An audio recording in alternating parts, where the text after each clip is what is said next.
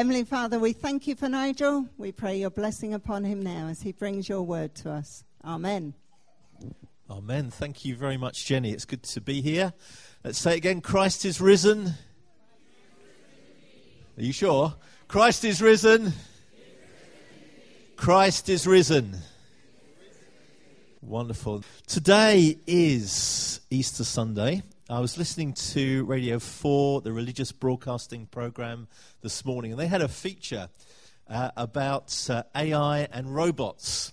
And uh, particularly in rural areas, they're struggling to get enough vicars to go around all the churches. So they're planning to replace some of those vicars with robots.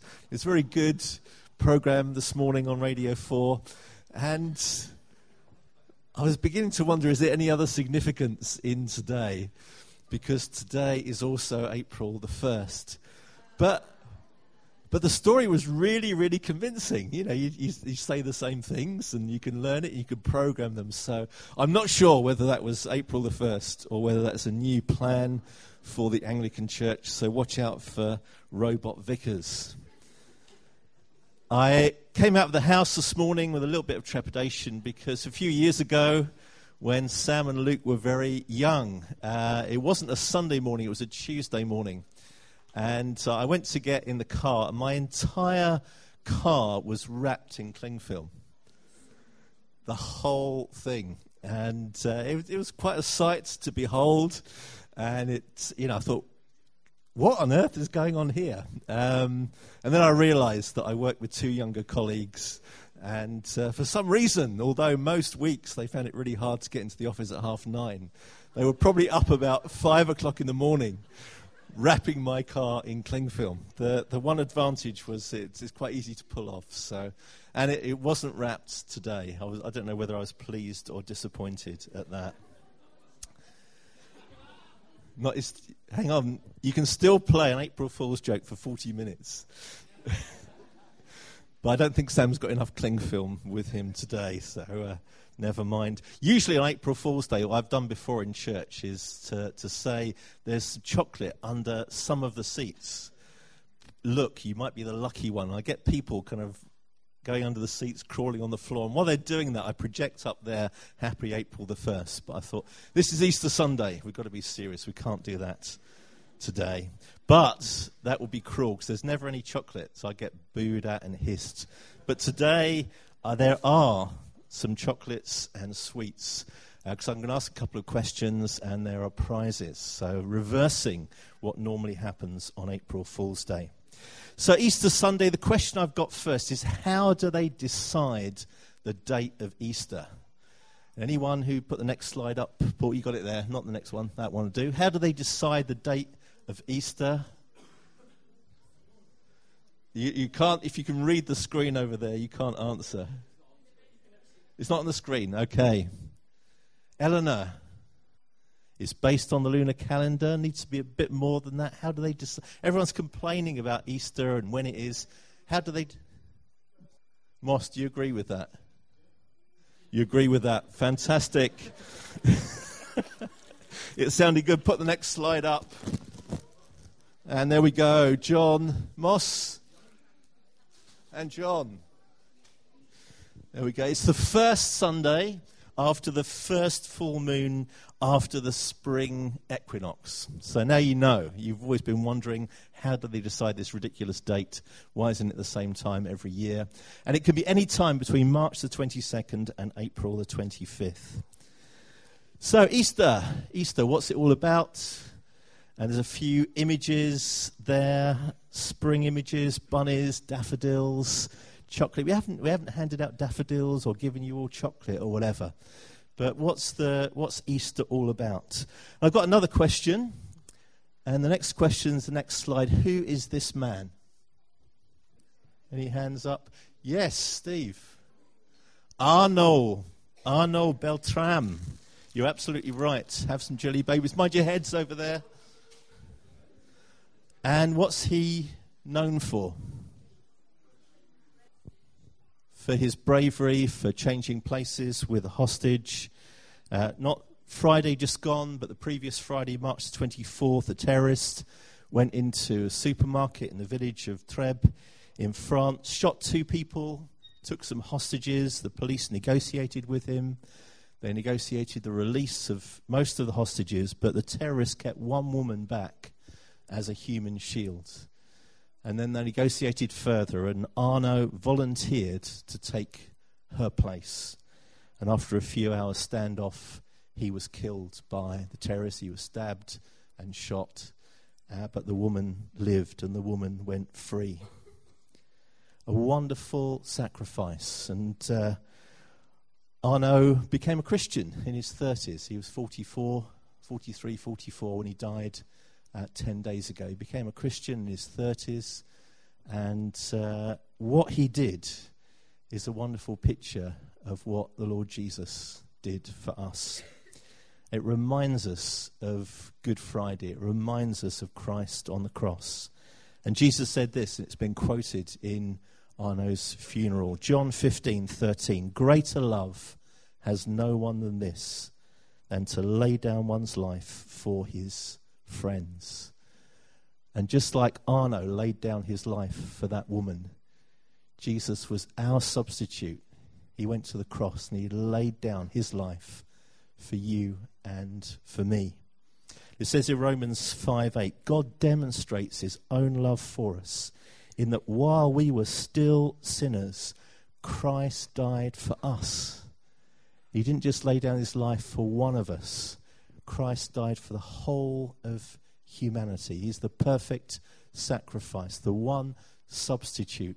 Our sins deserved death, but Christ died our death on the cross and releases new life to us if we put our faith in him.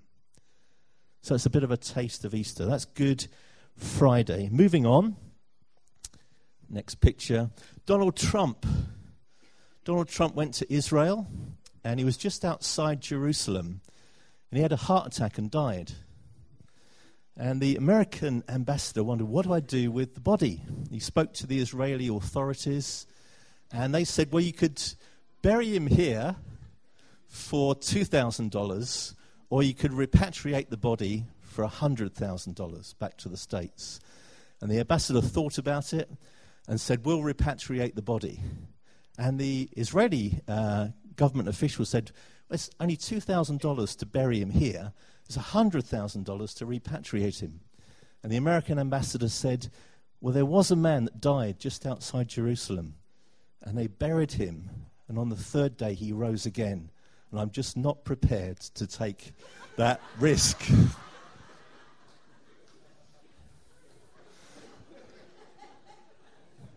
and the, reason there's a picture of Food Bank there is Kathy from Food Bank uh, donated that through me to you for this Sunday. She doesn't know the Lord yet, but that's her favourite joke of the season. Uh, she's not in that picture. That's, that's actually Luke's dad, uh, who's doing some wonderful work in the food bank there.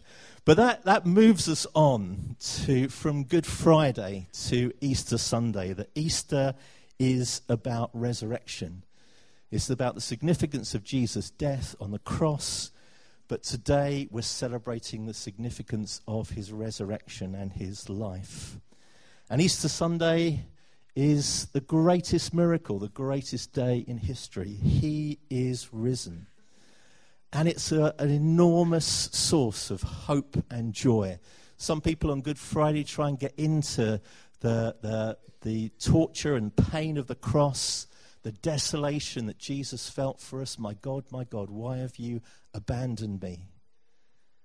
And the pain of these followers grieving that uh, their friend, their leader had died, their expectations had been trashed, seemingly. And then it's met on Easter Sunday morning with the joy and the amazement and the initial disbelief, but then the growing reality that He is alive. He has risen. And it's a great reversal.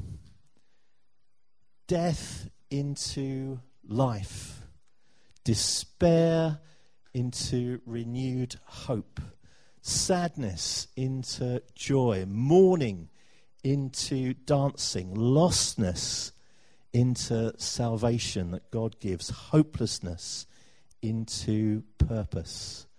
It's the greatest miracle, it's the greatest wonder, And it's a great reversal of pain and suffering and alienation into joy and hope and love.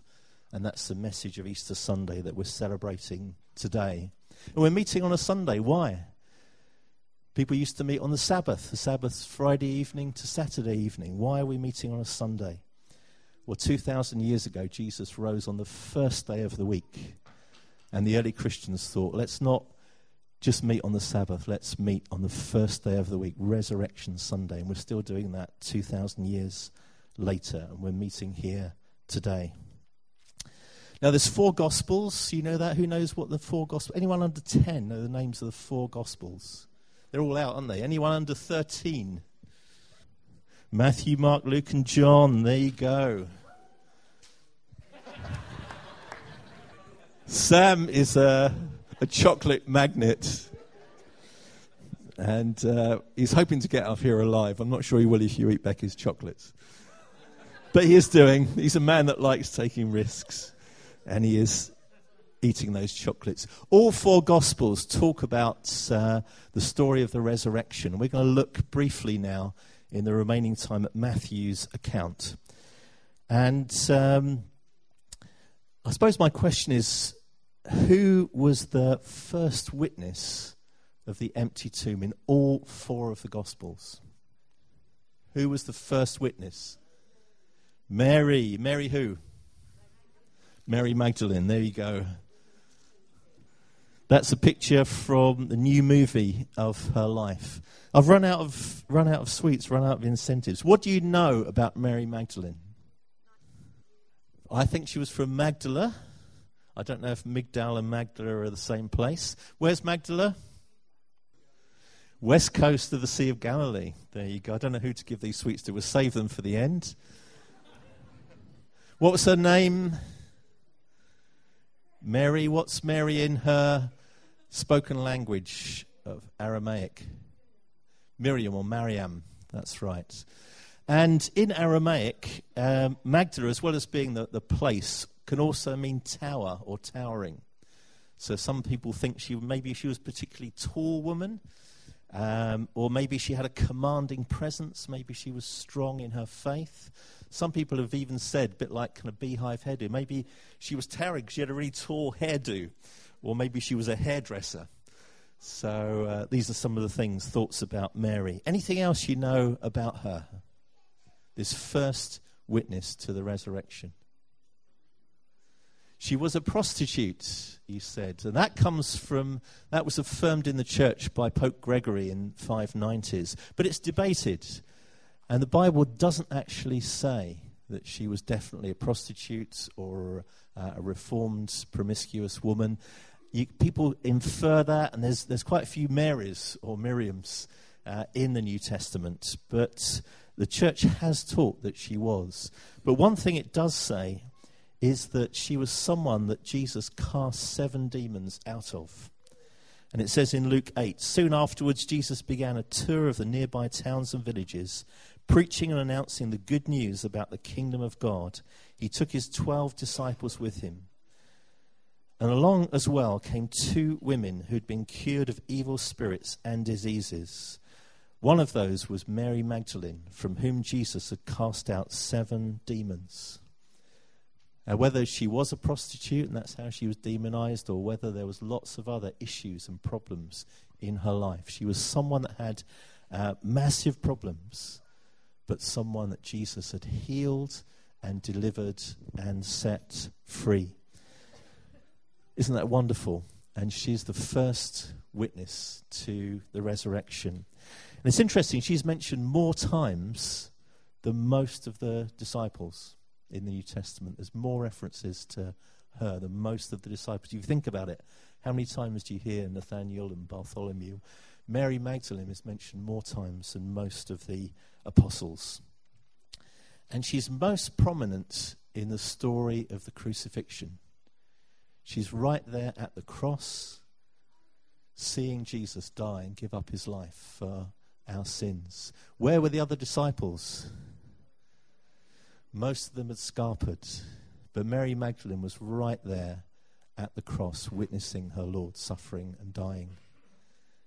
And it's interesting that when you're with Jesus, when you stick with Jesus, in the most dangerous times, in the worst times, in the hardest times, then maybe it's no surprise that you're there with Jesus in the best time and you're the witness, the first witness to the resurrection. She was told to go and tell the other disciples, He's not here, He's alive, He is risen.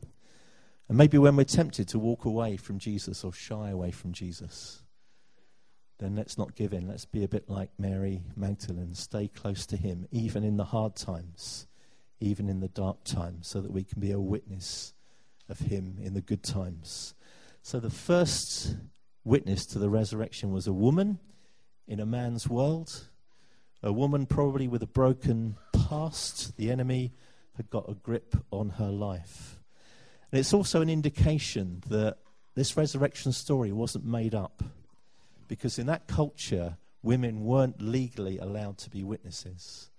So if you're going to make up this stuff, make up this amazing story about Christ rising from the dead, you would not write that a woman and a few other women were the first witnesses. You would not do that if you were inventing the story because they weren't legally witnesses. But in God's mercy and by His grace, and because of their love and their persistence, they were chosen as the witnesses of the resurrection. Next slide, please. Who watches this show? Few of you seen it. Would I lie to you? Do you watch it? You get three contestants, and they pick up these cards, and they have to read out a little story. And they haven't seen them before. They have to have their wits about them. And two of the stories are lies, and one is the truth. And the other panel have to guess which one is the true story, if you've ever seen the show. And uh, sometimes the most unlikely story is actually the true one. And the other contestants get a few minutes to question and probe the stories and find out what is truth and what is a lie. And that's relevant to the story again of Jesus' resurrection. And I want to look at three things briefly and then we'll finish. And one is the missing body. How do we understand that the grave was empty, the body was missing? The second is meeting the Lord. And then finally, and very briefly, a mission to accomplish. So, the missing body, let's, let's read this out together. As the women were on their way, some of the guards went in. That's a story that was invented at the time. And there's a big issue. There's a big issue in the narrative here. There's a big issue in life. There's a big issue in history Either Jesus did rise from the dead, it is true, and that's why the tomb was empty and no body has ever been found, or something else happened. And we can look at that, we can think about that, we can examine the evidence for that. And some people believe that there's no such thing as a miracle, there's no spiritual side in life, there's nothing uh, to do with the supernatural, so they can't believe that Jesus rose from the dead. But if they can't, if you can't believe that there's something supernatural, then what's an explanation? How does it stack up?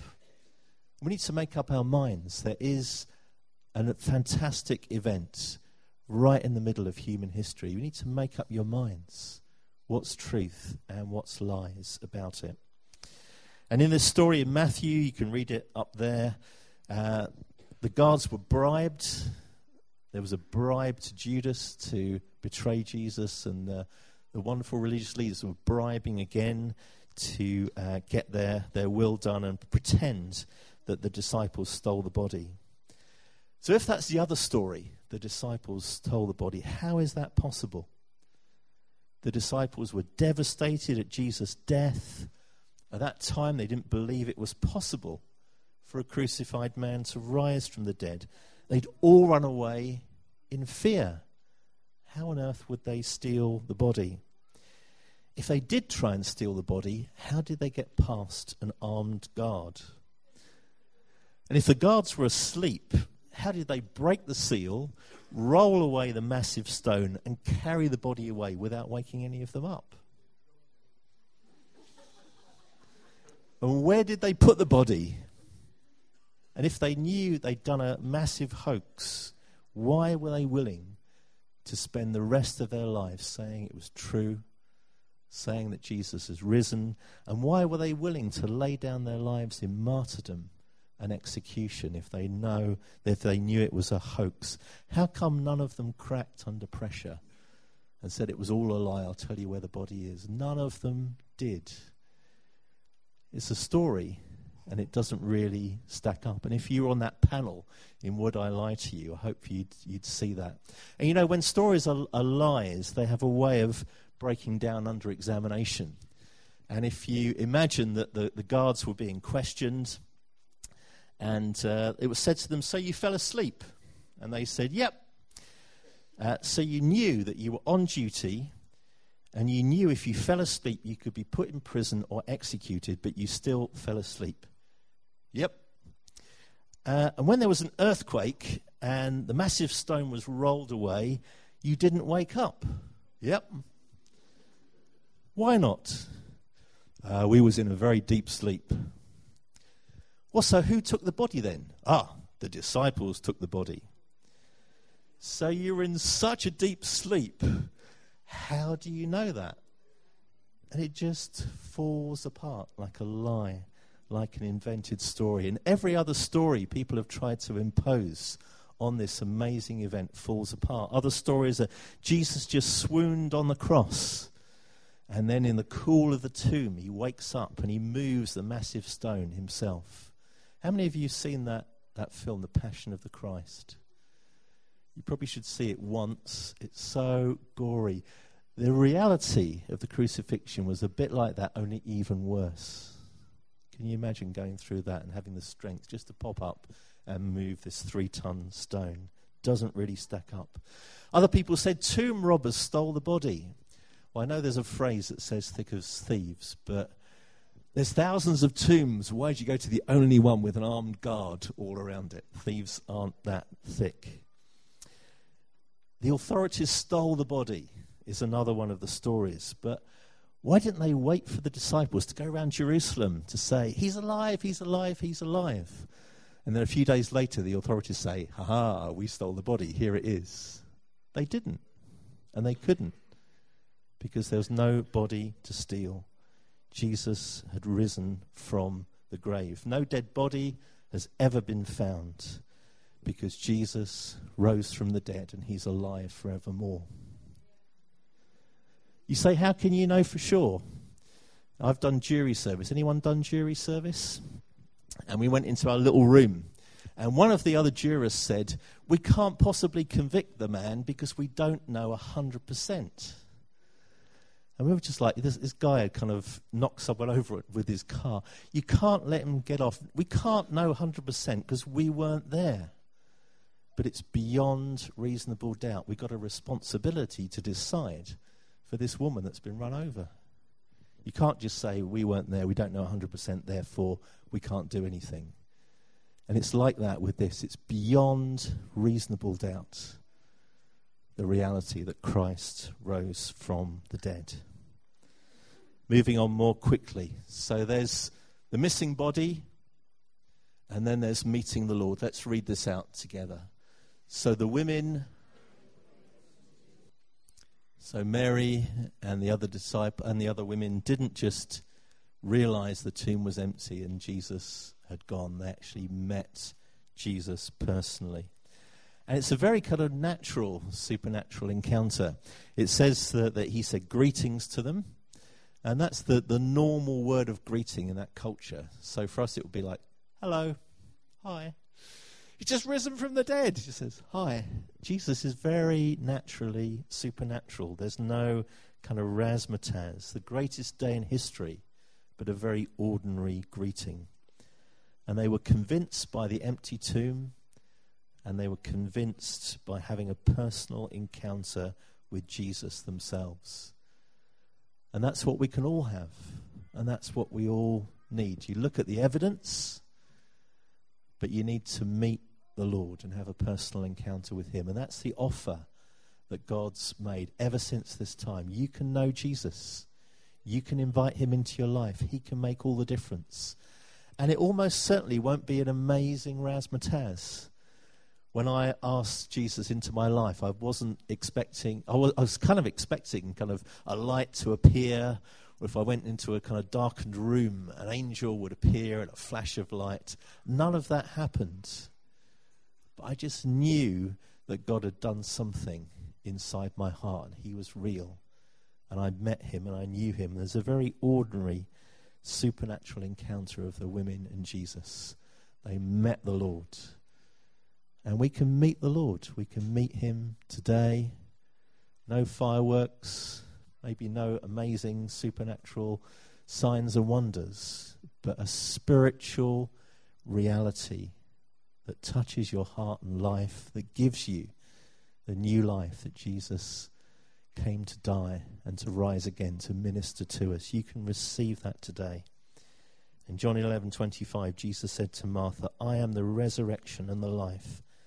The one who believes in me will live even though he die. There's life, and there's life eternal and resurrection life in Jesus. John 20, 29, Jesus says to uh, Thomas, Because you've seen me, you've believed. Blessed are those who have not seen and yet have believed. And we're not going to see physically with our physical eyes Jesus probably this week, today. But if you believe in your heart, the basis of the evidence, you have a real spiritual encounter and meeting with Jesus, then life will never be the same again. Eternal life will start for you. And it can start right here, it can start today. And then finally, there's a mission to accomplish. Let's read this last bit. Then the 11 disciples went to Galilee. It's a mission to accomplish. A lot of people are bored. How many are bored? A lot of people don't know what to do with their lives. I think I'm finding that more and more. I just don't know what to do with my life. Whatever you do in work or other things, there's no unemployment in the kingdom of God.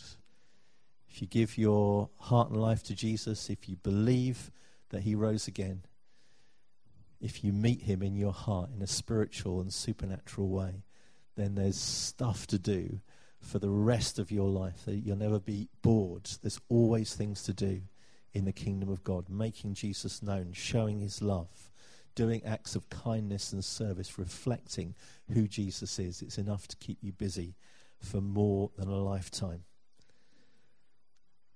So that the reality of the missing body You've got to think, you've got to weigh up the evidence, the opportunity to meet the Lord, and the wonderful opportunity of a lifetime, a mission to accomplish.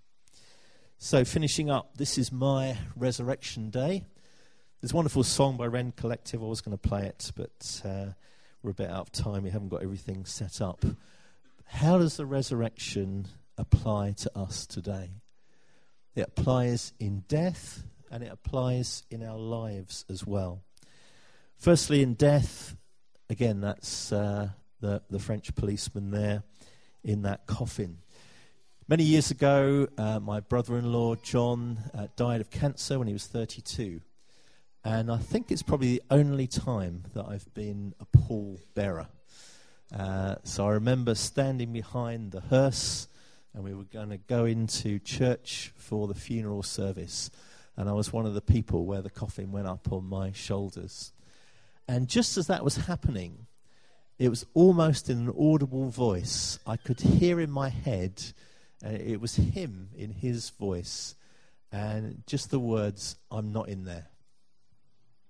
I'm not in there. I'm not in that coffin. I'm not in that box. I'm with the Lord in the heavenly realm. He had died but he was alive together with Christ in the heavenly realm. And so resurrection is really, really crucial because we have the hope of life eternal. And that hope's guaranteed on Easter Day by the resurrection of Jesus. I don't know about you. I don't just want to pop my clogs. End of. I believe there's a new heaven and a new earth and a life to come. And I can be part of it if I give my life to Jesus and believe in Him. Uh, some people went to a humanist funeral. It was all very kind of nice, but it felt empty, they said to me afterwards. And they had a nice little poem about uh, the tree of humanity. So there's like a tree of humanity in this poem, and we're all little leaves on the tree of humanity. And when you die, your leaf drops off, you go into the ground, but you're, you're some kind of compost to keep the tree going of humanity. And uh, Chris Wise, who many of you know, said uh, this to me afterwards My destiny isn't just to be a tiny scrap of compost for the tree of humanity. My destiny is to live forever because of Jesus, my Lord. That's a nice humanist way, and might be a nice little poem about a tree of humanity. But there's more. In death, there's life, and life eternal. And we find that through Jesus. And in life today, we can also uh, meet the spirit of resurrection in our lives. Becoming a Christian, for example, to all who did receive him, who believed in his name, he gave the right to become children of God. And you're dead spiritually, you're alive, but spiritually you're dead. But when you put your faith in Jesus, you come alive. It's a bit like resurrection life within you. And it's a wonderful thing, and you can know that and experience that today. We pray a lot in our prayer meetings at church. One of the things we've been praying for this year is jobs for people. And uh, there was uh, a guy hadn't had the kind of work he really wanted for two and a quarter years. And we pray and pray and pray. But then he came to that point of getting that job opportunity this year, which is going to start happening later this month. And so you can see real turnarounds resurrection turnarounds in situations in life, in jobs. I've seen miracles of healing, people uh, in pain and suffering, and their situations turned around by the resurrection life of God. You can meet Him. And in relationships as well, a lot of relationships go wrong. As you know, there's a lot of pain. And I remember my friend saying, uh, she was sure her sister and her husband were going to split up. That was it. They tried everything and it had failed. And then she went to the marriage course, Holy Trinity Brompton, uh, and this couple that seemingly would never get back together and it wouldn't work. On that course, things turned around. So whether it's coming to faith, whether it's getting a job, whether it's receiving healing, whether it's getting relationships restored, there's resurrection life and hope with Jesus. Uh, Yvonne and I got married on Easter Saturday, and uh, I remember the preacher talking about the Easter story in the wedding. And he said there's some good times, but then there can be really bad times.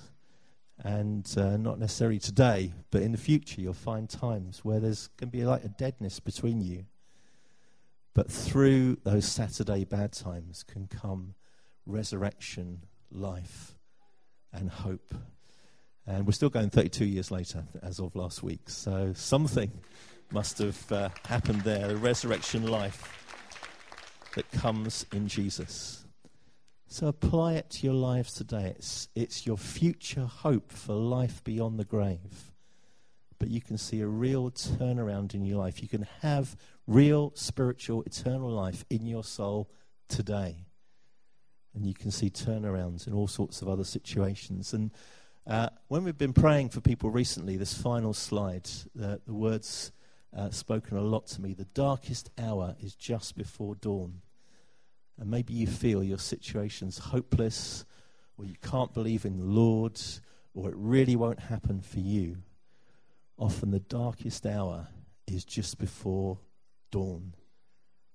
And the dawn rose on Easter Sunday morning, and they realized the Lord was alive and they could have new life.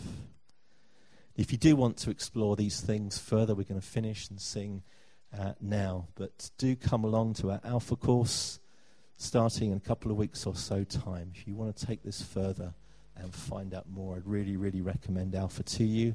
There's cards on the seats, there's cards at the back. And uh, go out and bring a friend with you. That'll be even better. Let's pray.